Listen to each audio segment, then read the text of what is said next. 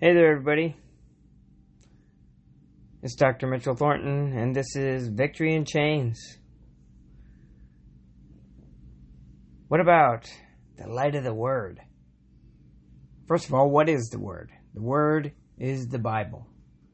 It is what brings us closer to God and what God has given us to show us His love. So I wrote a poem about it, and it's called Light of the Word. The light of the Word is a gift from above, a promise from heaven, delivered with love. Before I received it, I was lost, scared, and cold. The light of the Word now illuminates my soul. The light of the Word has filled my heart. It's brought me out of the sinful dark. The light of the Word has filled my cup. It's opened a heart that once was shut. The light of the Word can give you plenty. Your cup will run over, never again empty.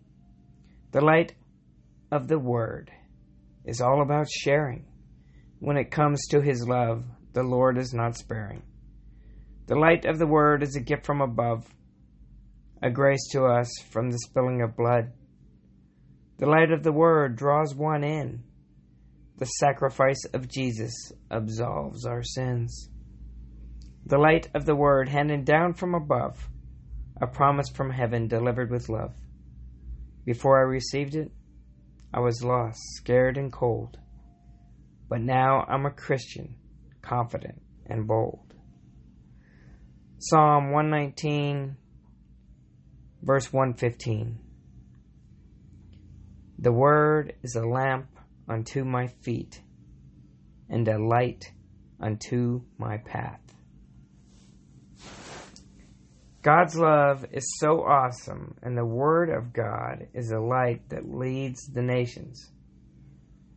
The psalmist knew the benefit of God's Word. God's Word has the ability to light the world, the heart, and the heavens. Prisons around the world have been illuminated by the presence of the Holy Spirit. The Word of God calls that presence into existence. The daily reading of Scripture and unceasing prayer and meditation on the message of the Lord unifies the Holy Spirit with man himself.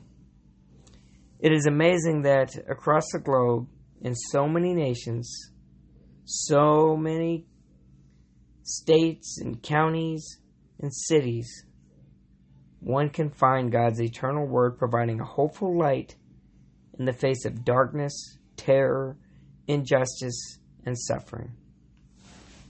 More importantly, one can derive from the Scriptures a personal strength. The life of the Word is not simply for the lost. No, it's for every man, whether incarcerated or free, that seeks a guiding light. The light of the Word shines not only in the dark days, but in the good days as well. The light of the Word is a lamp for all seasons and times. The light shines as long as you allow it to shine. Are you ready to let it shine? Let's pray. Almighty God, your Son brought us your Word so that we could have hope and find our way from the darkness of sin. Lord God, I ask you today to be my light and to be our light and to be the light of the world. Guide me as I seek to follow the path of righteousness. Let your word be my light, and may that light shine the brightest when I am tempted the greatest. It is in Jesus' precious name we pray. Amen.